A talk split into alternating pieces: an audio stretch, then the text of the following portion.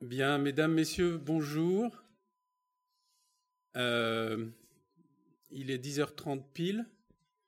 On a trois quarts d'heure devant nous pour vous parler d'un sujet euh, qui, de notre point de vue, est de la plus haute importance, bien sûr, sinon on ne serait pas sur cette estrade. Euh, l'activité de mon entreprise s'inscrit-elle dans les limites planétaires? Et donc, c'est un sujet lié à la triple comptabilité. Alors, on va faire, euh, on va vous faire un exposé euh, à deux voix. Euh, je suis Alain Fustek, je suis le directeur R et D de Goodwill Management, et euh, je vais vous faire cette présentation avec euh, Tiphaine Sargentini, qui est manager chez Goodwill Management, et euh, je travaille sur ces sujets de triple comptabilité depuis quelques années. Donc euh, Donc en fait, euh, on va essayer de tenir en quelque chose comme, euh, si on est bon, euh, trente-cinq minutes, mais c'est assez dense, de sorte qu'il nous reste ensuite à peu près dix minutes pour les questions. Euh, et donc euh, voilà un petit peu le, le plan de notre intervention. Donc euh, euh, d'abord, on, on va parler un petit peu de l'intérêt de faire ce genre de mesures euh, et plus globalement de la triple comptabilité. Je vais vous présenter ensuite euh, la méthodologie générale qui nous permet de financiariser les impacts qu'une entreprise peut avoir sur l'environnement et sur la société. Et puis, euh, je vous présenterai aussi euh, la philosophie générale du système qui permet de voir si une entreprise respecte ou pas les limites planétaires. Et puis ensuite, euh, Tiphaine va vous présenter euh, toute la démarche de calcul et euh, des illustrations pour que vous compreniez bien comment on s'y prend. Sachant que ce que nous vous présentons aujourd'hui, c'est le résultat d'un travail de R et D qui a duré à peu près pendant dix-huit mois. Voilà. Donc, euh, je commence très rapidement par l'introduction. Euh, on, on a en ce moment, bien sûr, une prise en, en compte des questions de soutenabilité qui s'accélèrent très fortement. Ça fait à peu près trois ans que les questions de développement durable deviennent vraiment des questions centrales dans, dans les entreprises. On est plutôt bien placé pour en parler parce qu'on y travaille depuis vingt ans. Il y a une prise en compte depuis trois ans qui est sans rapport avec ce qui s'est passé au cours des, des vingt années précédentes. Et dans ce cadre-là, vous avez deux courants de développement euh, qui euh, ont cours en ce moment et qui sont en parallèle. Le but de ces deux courants, bien sûr, c'est de mesurer les impacts sociaux et environnementaux de l'entreprise et de les mesurer avec fiabilité. Alors le premier courant qui est ultra dominant, vous le savez, je pense que j'apprends rien à personne, hein, c'est l'approche extra-financière. Et l'approche extra-financière, aujourd'hui, elle est en train de se renforcer avec de nouveau deux grandes sensibilités planétaires autour du sujet. Une première sensibilité qui est le monde américain, avec euh, Value Reporting Foundation, qui est une organisation récente, fusion de euh, deux I R C et de S A S B, et puis euh, le monde européen avec euh, l'approche de l'Union européenne, le Green Deal, la taxonomie, et cetera, et l'association qui promeut euh, tout le système de mesures d'impact qui en découle, euh, qui s'appelle EFRAG. Entre les deux, vous avez une organisation qui est également née il n'y a pas très longtemps, vous le savez, qui est dirigée par Emmanuel Faber, qui s'appelle I S S B. Et euh, vu de ma fenêtre, vous avez le droit de ne pas être d'accord, I S S B penche quand même beaucoup plus du côté américain que du côté européen, sachant que les standards d'évaluation, je ne rentrerai pas dans ces détails-là ce matin, euh, comment dirais-je, ne sont pas alignés. C'est-à-dire qu'il y a une sensibilité européenne pour la mesure des impacts qui n'est pas la même que la sensibilité américaine. Mais dans tous les cas de figure, le but de la manœuvre ici, sur cette première grande approche, c'est de faire de l'évaluation extra-financière des impacts, c'est-à-dire qu'on va mesurer les impacts en unités physiques ou en euh, unités chiffrées, euh, quantifiées sociales. C'est-à-dire qu'on va mesurer des taux de fréquence d'accidents du travail, des émissions de tonnes de C O deux, des hectares artificialisés, et cetera. On est donc sur de l'extra-financier. Et puis l'approche que nous représentons euh, ce matin devant vous, on n'est pas les seuls en France à, faire, à travailler là-dessus, hein, mais euh, c'est une approche qui va un cran plus loin et qui vise à euh, financiariser tout ça pour arriver à une triple comptabilité économique, sociale et environnementale en euros. Et vous allez voir que euh, le respect des limites planétaires, sujet sur lequel nous arrivons juste après, passe par là, c'est-à-dire passe par une triple comptabilité économique, sociale et environnementale. Alors, la question, bien sûr, c'est qu'est-ce que ça nous apporte de, euh, une fois qu'on a tous les impacts en, en, en unité physique et sociale, qu'est-ce que ça peut bien nous apporter de euh, convertir tout en euros? Alors, il y a plusieurs intérêts à ça. La, la, le premier intérêt, c'est d'avoir une vision synthétique. C'est-à-dire que ben, euh, vous, comme moi peut-être, euh, quand on regarde un tableau de bord R S E d'entreprise, on a une espèce de sapin de Noël qui s'allume de partout. Et euh, ce n'est pas du tout évident de savoir si, euh, d'une année sur l'autre, l'entreprise a progressé. Parce qu'elle peut avoir progressé sur le C O deux et puis régressé sur l'eau. Elle peut avoir progressé sur le, l'environnemental, régressé sur le social. La question est donc, d'accord, mais est-ce qu'il y a eu un progrès global? Si avec euh, un algorithme intelligent, vous arrivez à tout ramener à une unité, par exemple des euros, eh ben, si l'année dernière, j'avais un impact de trois millions et que cette année, j'ai un impact de quatre millions, ça veut dire que j'ai régressé. Et donc, c'est très intéressant d'avoir effectivement cette unité commune et vous allez voir que c'est possible de le faire. La deuxième chose qui milite pour qu'on fasse de la triple comptabilité en euros, c'est le principe pollueur-payeur. Si à un moment donné, on dit « Ah, ben, euh, vous avez dégradé l'environnement ou vous avez, vous avez dégradé la société civile », extension du principe pollueur-payeur au social, eh bien, euh, on va dire d'accord, donc telle, telle entreprise mérite une amende ou mérite euh, une condamnation, des dommages et intérêts. Euh, OK, mais qu'est-ce qu'on va lui demander? C'est quoi le montant, de, c'est quoi le montant à, à verser? Et donc ça, ça oblige, pour avoir une base objective et non pas un truc au pif qui sort du chapeau, à avoir une financiarisation des impacts. Voilà. Et puis, il y a un troisième élément que nous avons constaté dans notre pratique, et qui est un élément très intéressant, c'est que quand vous dites à un dirigeant « tu as émis quatre cent cinquante-sept tonnes de C O deux », il dit « ok, j'ai émis quatre cent cinquante-sept tonnes de C O deux, tu as consommé euh, trois mille mètres cubes d'eau, ok, j'ai mesuré trois mille mètres cubes d'eau ». Mais il ne fait pas le lien entre ça, d'un côté, même s'il sent bien que ce n'est pas terrible, et puis euh, son compte de résultat. Si on lui dit « tu as un impact de trois millions d'euros », compte tenu de tous tes impacts négatifs, ça fait trois millions d'euros, et tu as une rentabilité de un million, là, il se dit, ah d'accord, donc ça signifie que si on prend en compte tous mes impacts, mon entreprise cesse d'être rentable. Et le dirigeant responsable qui a envie, et ils sont très très nombreux, euh, de euh, s'inscrire dans une démarche de responsabilité globale, eh ben, il vit mal avec ça. Et ça, c'est un, un, un levier qui est très intéressant.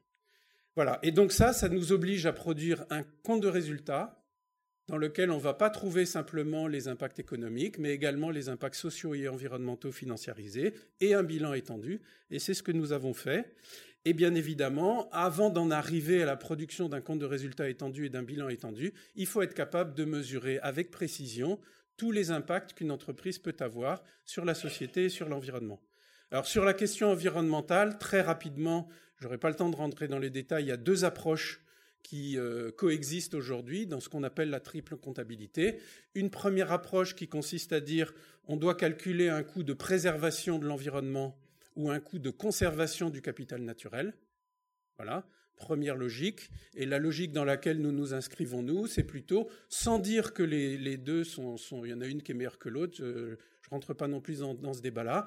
Nous, nous avons une approche un peu différente, c'est de dire quel est l'impact des dégradations que l'entreprise a causées sur l'économie à long terme. Donc, je vous précise bien que nous n'accordons pas un prix à la nature, il n'en a jamais été question. Ce que nous faisons, c'est que nous regardons des dégradations environnementales et nous mesurons l'impact sur le P I B à long terme. Je dégrade l'environnement, ça fait combien de P I B en moins dans le futur? C'est ça le principe. Voilà. Et on n'est pas les premiers à le faire. Hein. Je vous rappelle qu'en deux mille six, le gouvernement britannique avait passé un, un, comment dirais-je, un mandat à M. Stern, qui était vice-président de la Banque mondiale. Le rapport Stern, c'est, c'est pas d'aujourd'hui, hein, ça fait un petit moment déjà, qui nous disait dès, dès, dès, dès cette époque-là, euh, ben, en fait, euh, pour enrayer le phénomène de réchauffement climatique, il faut y consacrer un pour cent du P I B mondial. Donc là, vous êtes sur une logique de conservation ou de préservation. Voilà.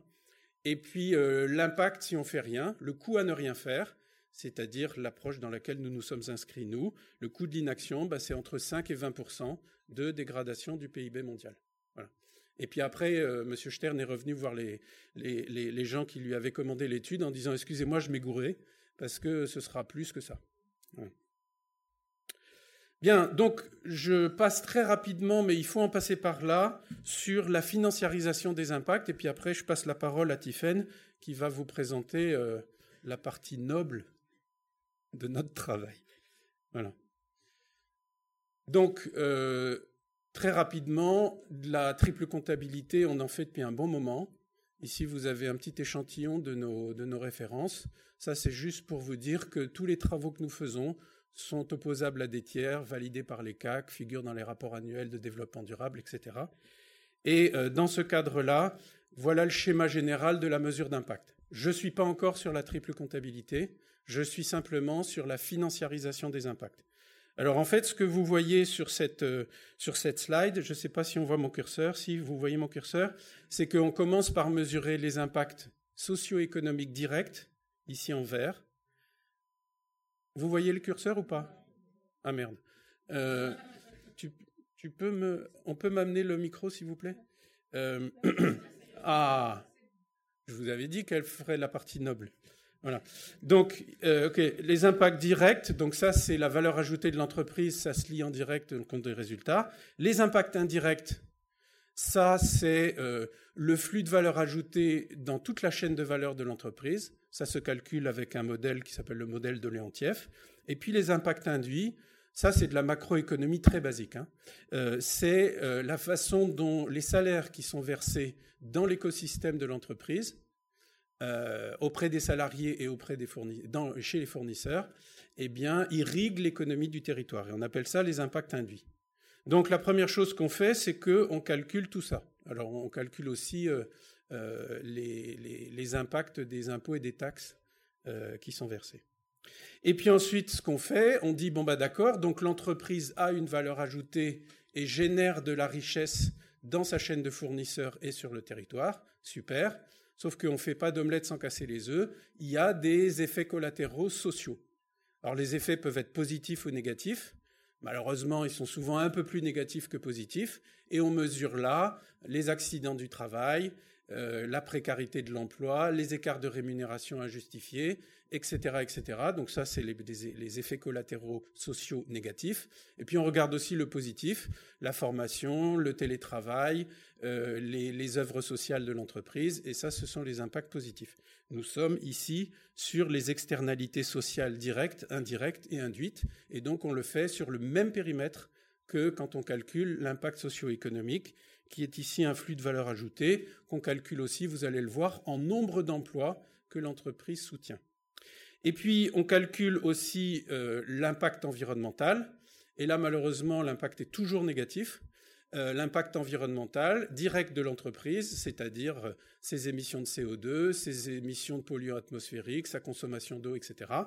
Et tout ce qui se passe Euh, sur ces impacts environnementaux, également dans la chaîne de fournisseurs. Et on sait également calculer les impacts environnementaux induits, c'est-à-dire liés à la consommation des euh, salariés de l'écosystème considéré. Donc ça, c'est une première série de calculs. Et puis vous voyez ici qu'il y en a un autre. Euh, c'est que si l'entreprise voit ses produits ou ses services achetés par les clients, c'est parce que les clients y trouvent leur compte. Qu'est-ce que ça veut dire qu'ils y trouvent leur compte? Ça veut dire que le client achète à l'entreprise un produit qui lui rapporte plus que son coût. Sinon, il n'achète pas. Voilà. Et donc, on regarde le supplément de valeur ajoutée qui est généré chez le client. Et ça aussi, ça se propage. Donc, on calcule le supplément de valeur ajoutée chez les clients. Et puis, on calcule les impacts indirects et induits qui sont liés à tout ça. Donc, ça nous fait une mesure d'impact à trois cent soixante degrés qui est assez riche. Et on fait ça, effectivement, pour toute une série d'éléments que je vais vous présenter tout de suite. Alors ici, vous avez, par exemple, une mesure d'impact socio-économique stricte sur euh, euh, la société Orange. Euh, c'est dans leur rapport annuel euh, régulièrement. On mesure tous les impacts socio-économiques euh, de euh, la société Orange sur le, l'économie de la République démocratique du Congo. Et donc, vous voyez que là, on est sur du socio-économique strict, c'est-à-dire juste la mesure d'impact. deux cents millions d'euros, cent soixante-quinze mille emplois, et vous avez le direct, l'indirect et l'induit. euh, dans les ovales euh, que, qui, qui, qui, qui apparaissent euh, là euh, sur, le, sur la page. Vous voyez le, le principe. Et je vois d'ailleurs que euh, Orange est dans la salle, euh, et donc euh, euh, ça, ça figure dans le rapport annuel. Voilà. Alors quand on regarde le supplément de valeur ajoutée qui est généré par l'entreprise, on fait quelque chose de différent. On dit l'entreprise fait des trucs qui ont un coût, d'accord ? Et ce coût a des retombées. Alors vous pouvez avoir des retombées qui sont inférieures au coût, donc là vous avez fait n'importe quoi, ou vous pouvez avoir des retombées qui sont supérieures au coût. Ici, c'est sur une compagnie des eaux, et vous voyez un projet qui représente six cent cinquante et un mille euros d'investissement et qui rapporte euh, entre quinze et trente-quatre fois ce qu'il a coûté.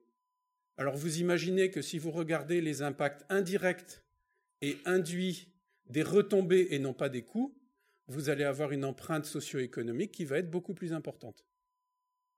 Voilà. Alors c'est d'ailleurs ce que je vais illustrer ici à nouveau avec ce que nous avons fait pour Orange.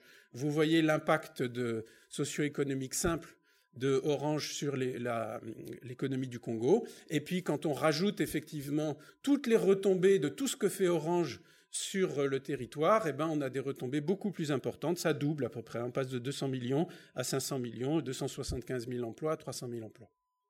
Donc là, on est sur de la mesure d'impact socio-économique simple. On propage des coûts, ou bien élargi, on propage des retombées.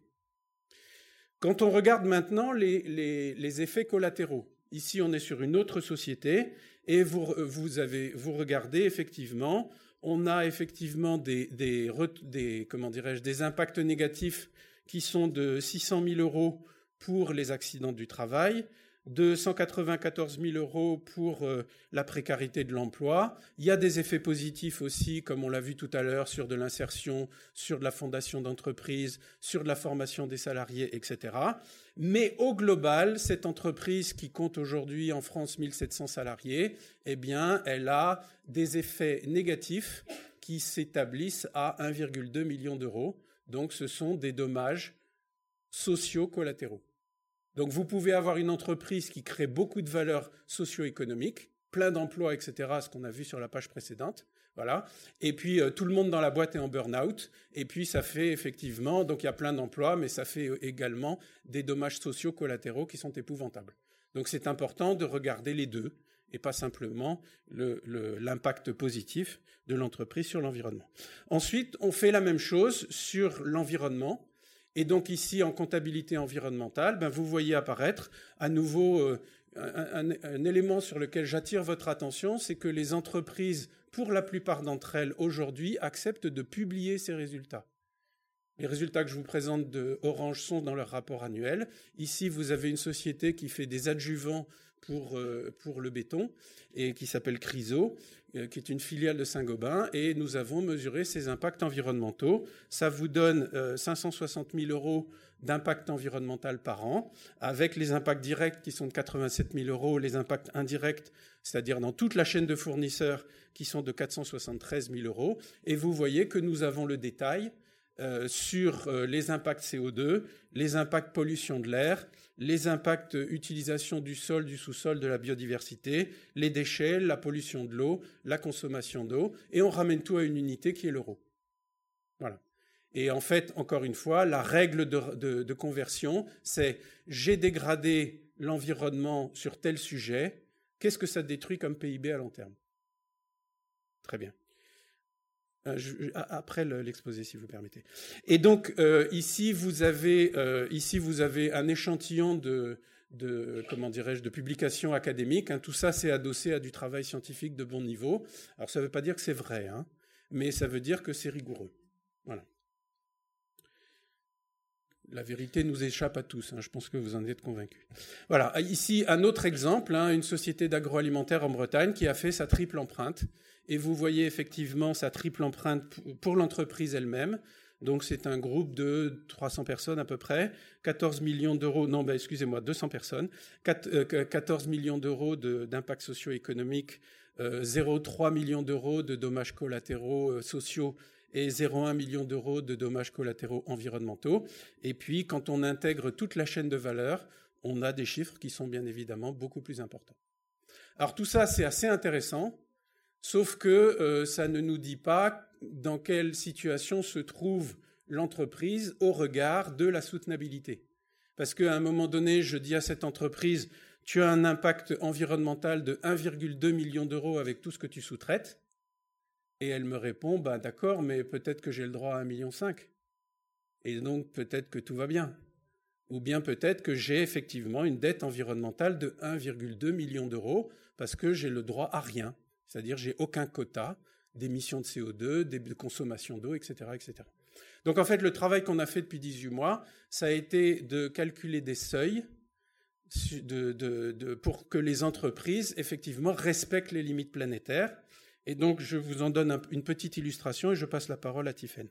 Donc, vous savez qu'il existe depuis deux mille neuf un travail scientifique de très bon niveau qui a été réalisé par le Stockholm Resilience Center et qui a calculé les limites planétaires sur neuf sujets qui sont euh, des sujets sur lesquels il ne faudrait pas qu'on déborde de trop parce que sinon, la biosphère passe dans un état instable.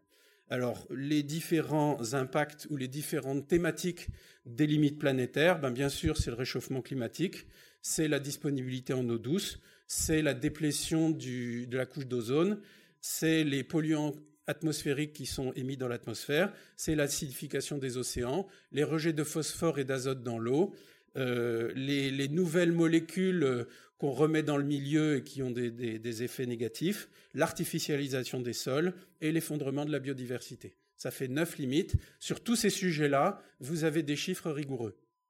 Ça ne veut pas dire que c'est vrai, mais c'est du sérieux. Voilà. Et en fait, euh, ce que nous avons fait, nous, c'est que nous sommes partis de ces limites planétaires avec l'aide de l'Université de Leeds qui a produit des travaux complémentaires sur le, le, les, ces limites planétaires Euh, du Stockholm Resilience Center. Nous avons ramené euh, toutes ces limites à euh, la France. Et puis ensuite, nous avons établi une clé de répartition pour avoir toutes ces limites pour chacun des secteurs de l'économie française. Et ensuite, nous avons un petit calcul très simple qui nous ramène ces limites pour n'importe quelle entreprise française. Voilà.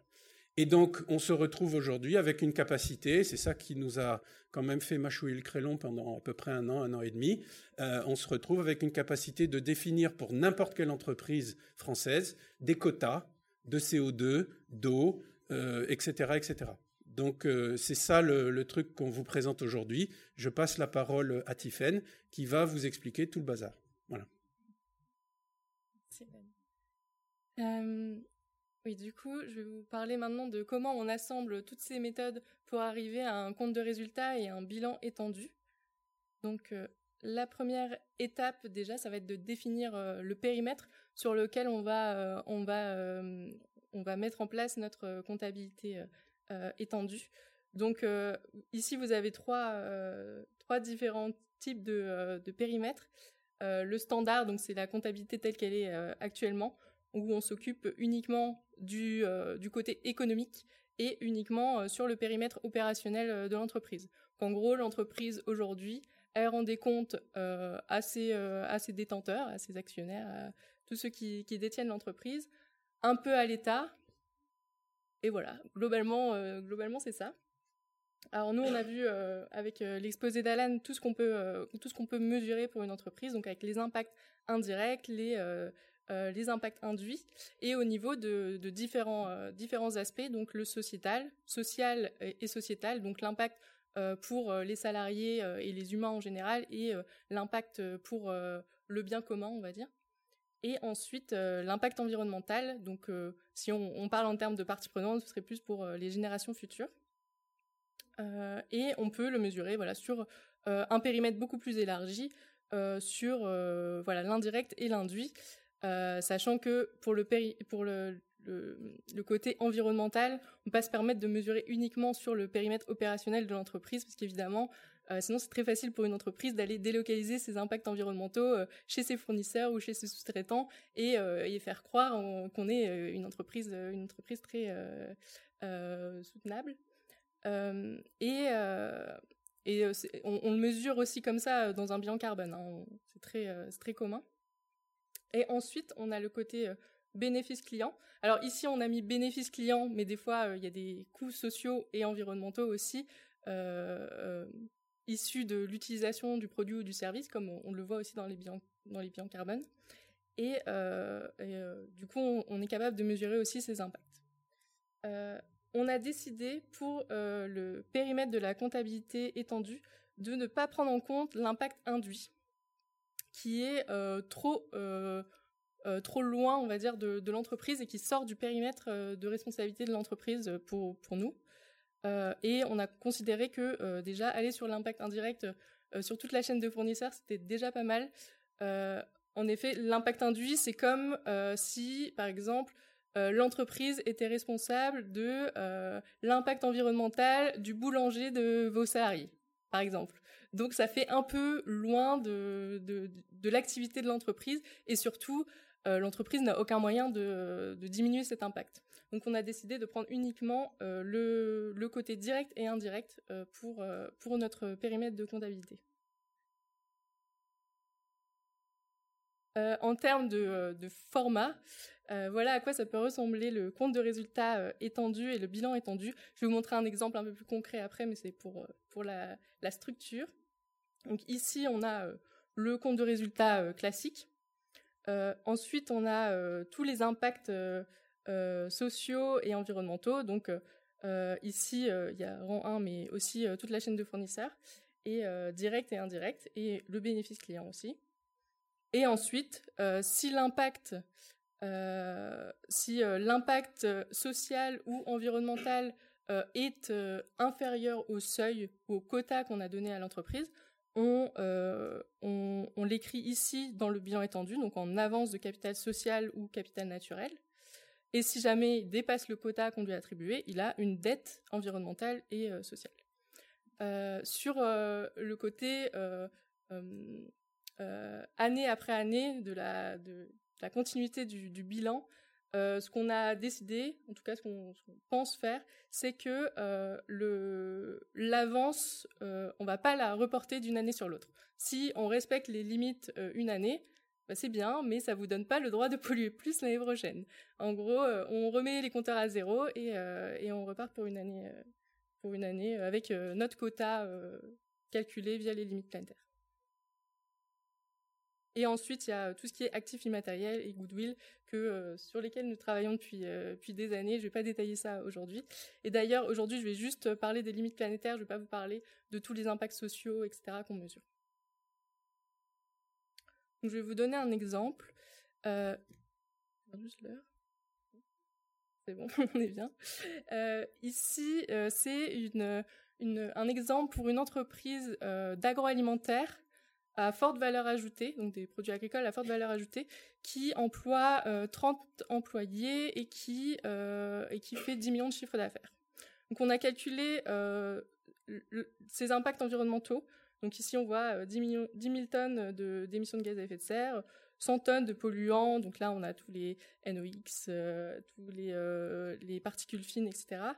Euh, seize kilomètres carrés euh, d'espace naturel utilisé sur euh, l'entreprise et sa chaîne de fournisseurs. Donc, ce qui était, euh, ce qui était intéressant avec cette entreprise, c'est qu'on pouvait avoir les données vraiment réelles de, euh, de ses fournisseurs, parce qu'elle connaissait bien et qu'elle n'avait pas une chaîne de fournisseurs très très longue, alors que des fois, on est obligé de modéliser euh, ces, euh, ces impacts-là, euh, de l'eau, et cetera. Donc, euh, c'est bien, on sait tout ça, mais on ne sait pas le quel est l'impact le plus important à, à regarder, finalement.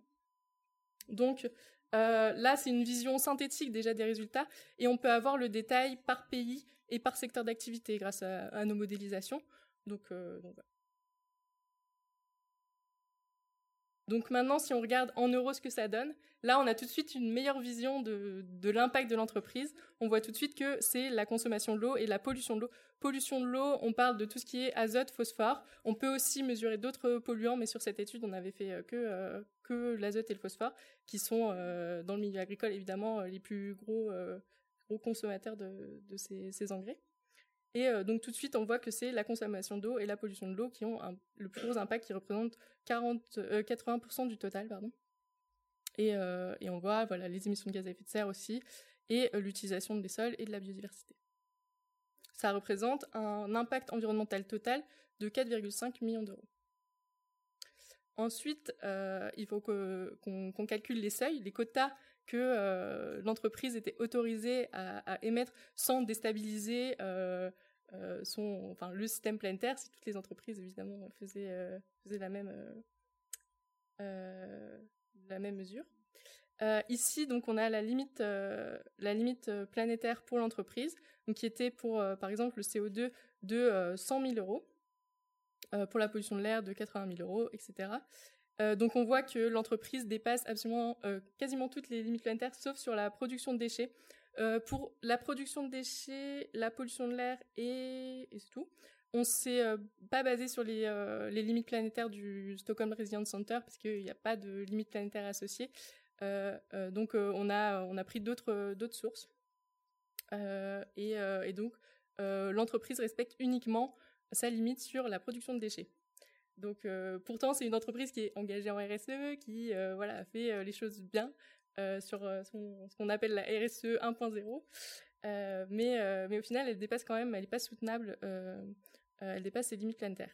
Et donc, euh, elle a une dette euh, de un virgule trois million d'euros. Ce, que ça, à, ce à quoi ça ressemble dans un compte de résultat, c'est euh, ici.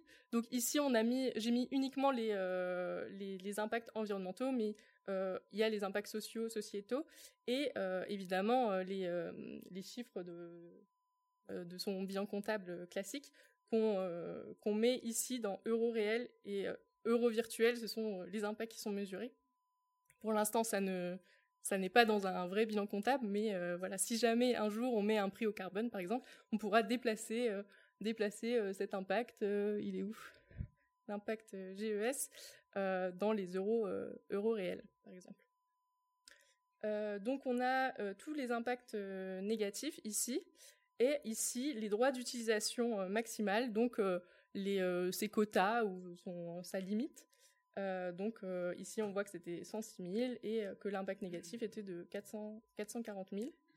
Et donc, euh, comme je vous l'avais euh, précisé avant, euh, ici, on a... Euh, Le seul actif qui, euh, qui, qui existe, parce qu'ils ont respecté le, le seuil, c'est les déchets, et les autres, c'est des dettes. Et donc, on a un résultat euh, de, euh, de moins un virgule trois million d'euros, euh, comme j'avais, euh, j'avais expliqué tout à l'heure, euh, qui est le résultat de l'exercice euh, capital naturel. Il y a une, une notion très importante aussi que j'ai pas mentionnée depuis le début, c'est que euh, on peut pas compenser euh, les impacts les uns, les uns avec les autres. Là, on voit une vision synthétique de un virgule trois million d'euros. Euh, si jamais l'impact est positif, mais que, euh, mais que finalement ils ont, euh, ils ont quand même un impact, un, une dette en termes de pollution de l'air ou de, de gaz à effet de serre, par exemple, on ne pourra pas dire que c'est une entreprise soutenable. Il faut que chacun des, des impacts soit, euh, soit euh, à, positif ou qu'il n'y ait pas de dette dans aucun, euh, aucun, euh, aucun impact.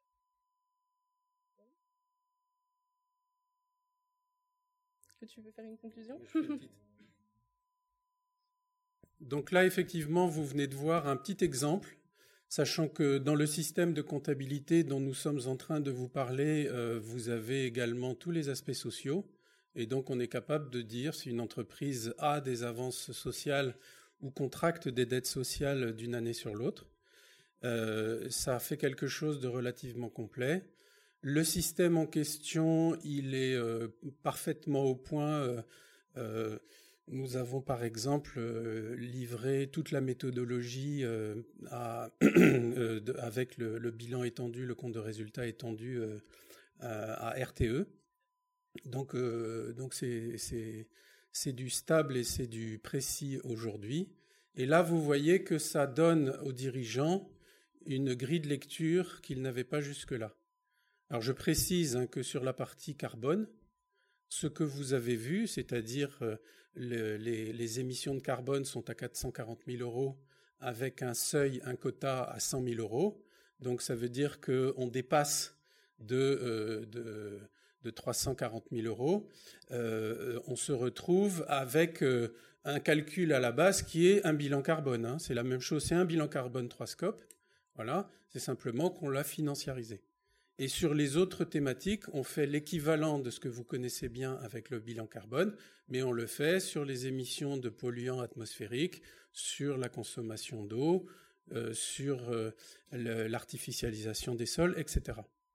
Alors le truc, bien sûr, qui fait, euh, qui fait beaucoup, beaucoup, beaucoup réfléchir cette entreprise. Là, vous avez vu tout à l'heure que quand j'ai le droit de citer les entreprises parce qu'elles publient nos résultats dans leur, dans leur euh, propre publication, je n'hésite pas à le faire. Ici, nous n'avons pas encore l'autorisation euh, pour cette entreprise agroalimentaire, mais euh, elle le fera un peu plus tard. Euh, le dirigeant se dit « Waouh, Houston, we have a problem ». Parce que euh, on a dix millions d'euros de chiffre d'affaires. On a, je n'ai pas le droit de vous le dire, ça ressemble à un million d'euros de, de, de, d'ébit. Voilà. Et on contracte, rien que sur le, l'environnement, on contracte une dette de un virgule trois million. Donc ça veut dire que l'entreprise en triple comptabilité, même si le un virgule trois million c'est des euros virtuels, en triple comptabilité, cette entreprise n'est pas rentable. Et la deuxième chose, bien sûr, c'est scrognonieux. Qu'est-ce qu'on va faire pour réduire le plus vite possible cette dette de un virgule trois million? Et tant qu'on ne sait pas quelle est l'ampleur de la dette, vous voyez que la dette, là, elle n'est pas de quatre virgule cinq millions. Elle est de, vous voyez ici, hein, vous avez un total des impacts qui est à quatre virgule cinq millions sur le plan strictement environnemental. Hein, on ne regarde pas le social, les, les impacts sociétaux, et cetera. Sur le plan strictement environnemental, l'entreprise contracte avec sa chaîne de fournisseurs euh, à des impacts de quatre virgule cinq millions. Mais effectivement, elle n'excède, entre guillemets, que de un virgule cinq million ses quotas. un virgule trois million, excusez-moi, ses quotas. Voilà. Donc, euh, l'entreprise n'a pas à réduire ses impacts de quatre virgule cinq millions. Là, ce serait carrément difficile. Mais un virgule trois million, ben, quand on commence à discuter avec l'équipe dirigeante et qu'on se dit « Tiens, mais peut-être qu'on pourrait relocaliser des fournisseurs, ça ferait moins de C O deux. Et puis, comment est-ce qu'on peut faire pour consommer moins d'eau, et cetera, et cetera » Choisir des fournisseurs qui ont des, des techniques agricoles qui sont euh, euh, moins impactantes sur l'environnement, qui consomment moins d'azote, moins de phosphore, et cetera. Et ben là, poum, poum, poum, on peut y arriver. Voilà. Donc, ça, ça vous donne effectivement euh, une vision de l'intérêt, bien sûr illustré, hein, et on pourrait y passer la journée sinon, ça vous donne une vision illustrée de ce qu'on est capable de faire aujourd'hui en triple comptabilité et de ce que ça présente comme intérêt pour, euh, pour les, les entreprises euh, à l'heure où il faut absolument, vous le savez tous et toutes, euh, accélérer euh, crucialement les, les, les, comment dirais-je, la soutenabilité de nos entreprises. Voilà, je vous remercie beaucoup. Euh, on a, euh, on, je pense qu'il nous reste un peu de temps pour les questions. Euh, et donc, euh, Madame, vous aviez commencé. Euh, euh, et donc, euh, on vous écoute. Et puis après, on fait circuler. Il y a une autre question là-bas. Euh... Oui, bonjour. Merci d'ailleurs d'abord pour votre intervention très intéressante et pour le travail que vous faites. Euh, je trouve, euh, j'avais une question sur le référentiel en fait. Euh, tous ces indicateurs, quand vous dites je monétarise, euh, que ce soit un impact naturel ou social, on lui donne une valeur euh, en euros. Comment vous êtes allé chercher ces chiffres? Comment vous les avez dé- définis? Est-ce que vous vous basez sur des référentiels existants? Pour tout ce qui est carbone, effectivement, ça doit être assez simple. Mais pour d'autres valeurs plus sociales, notamment, que, quel travail vous avez fait? Et, et est-ce que vous avez travaillé en groupe euh, au niveau national ou européen ou autre? Voilà. Alors, euh, la méthode, est, il y a zéro boîte noire dans la méthode. Euh, donc, je, j'ai bien insisté hein, pour, pour être... Euh, pas survendre ce travail sur le fait que euh, ce qu'on fait, c'est certainement pas la vérité, mais c'est du sérieux.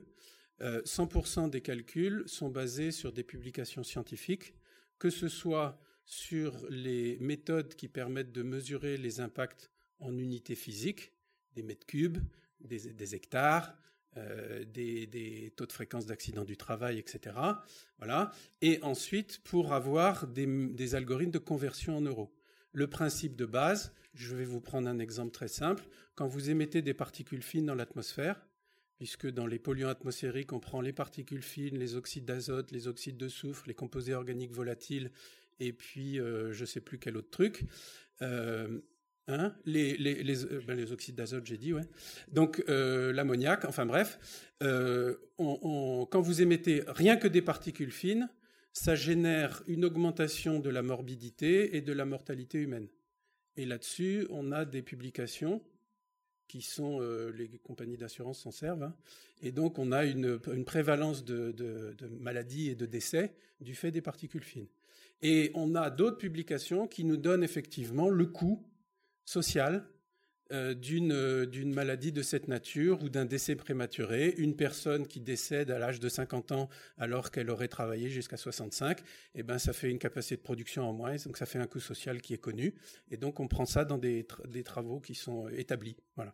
Et ça, c'est vrai pour ce sujet-là, et puis c'est vrai pour, bien sûr, tous les autres, de sorte que c'est une discipline qui est jeune, donc ça veut dire que dans le futur, tout ça va s'améliorer considérablement, il va y avoir de plus en plus de travaux, on aura des indicateurs ou des, des publications qui seront les plus courts, les plus fiables possibles, euh, de plus en plus fiables, mais euh, euh, dès à présent, nous avons effectivement un référentiel de publication pour chacun des calculs qui est là. Bonjour, merci pour la clarté de l'exposé. Euh, une question sur la comptabilité environnementale. Vous disiez que ce n'est que du négatif. Et, et je voudrais vous, vous mettre devant la situation d'une entreprise qui créerait des services euh, qui contournent l'utilisation habituelle de, du service et qui évite comme ça euh, du C O deux. Euh, si je prenais un opérateur de télécom, une communication par rapport à un voyage, par exemple. Est-ce que ça, ça rentre pas dans la comptabilité environnementale ? Dans les, tu, tu as raison. Hein, dans la comptabilité, euh, euh, vous avez raison, Monsieur Nissim. Euh, dans la comptabilité euh, telle qu'on la pratique aujourd'hui, on regarde effectivement, on s'est centré pour l'instant sur euh, les impacts de l'entreprise elle-même. Il y a un arbitrage à faire qui est complexe pour euh, euh, opérer ce genre de choses.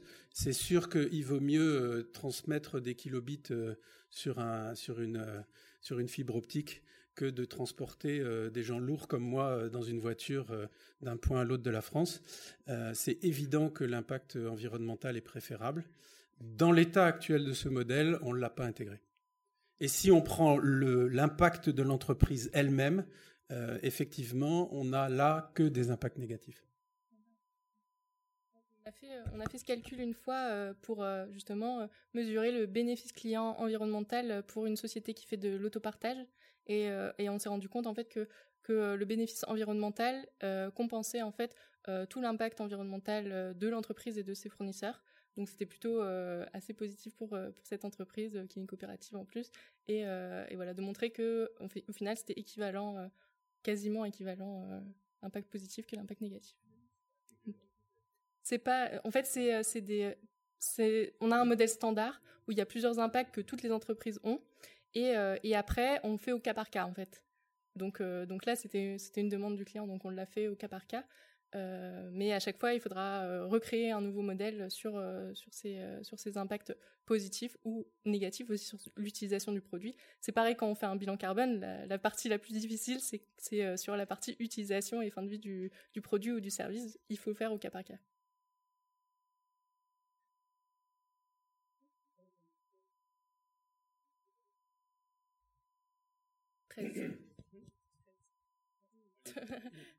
Bonjour, merci beaucoup pour l'exposé. Euh, une petite question par rapport au référentiel des limites planétaires.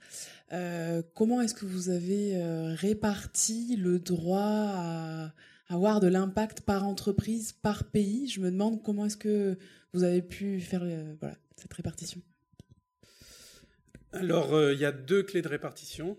La première clé de répartition, c'est la clé de répartition nationale. Comment on passe des limites planétaires, donc planétaires, euh, à aux limites françaises, au prorata de la population. Voilà. Hein, donc euh, c'est très simple. Et ensuite, comment est-ce qu'on passe des limites françaises euh, aux limites sectorielles ?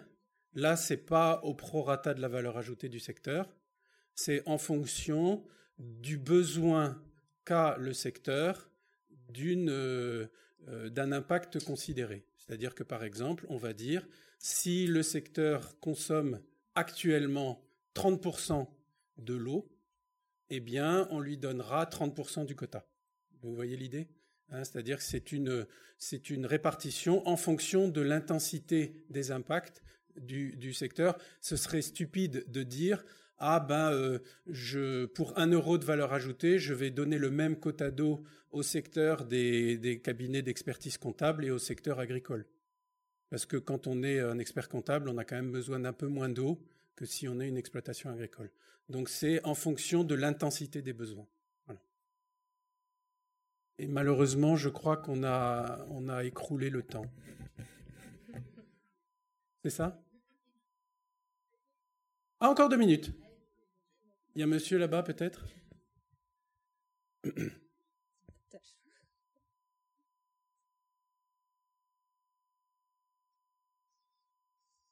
Bonjour, merci pour, pour la présentation. Euh, moi, j'ai une question. Je, je pense que votre travail est assez similaire à l'A C V, l'analyse, l'analyse du cycle de vie.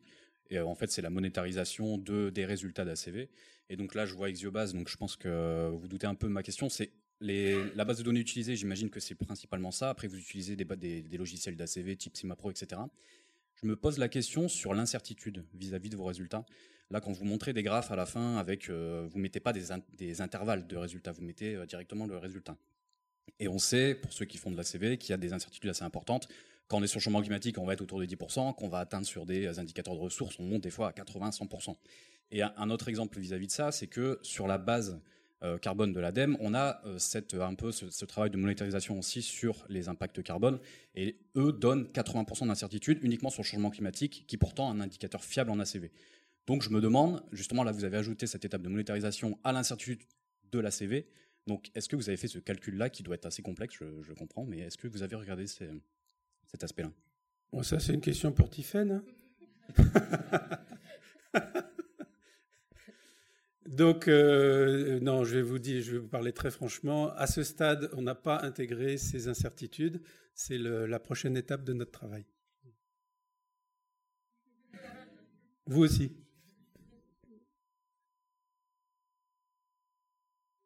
C'est bon, c'est fini. Voilà.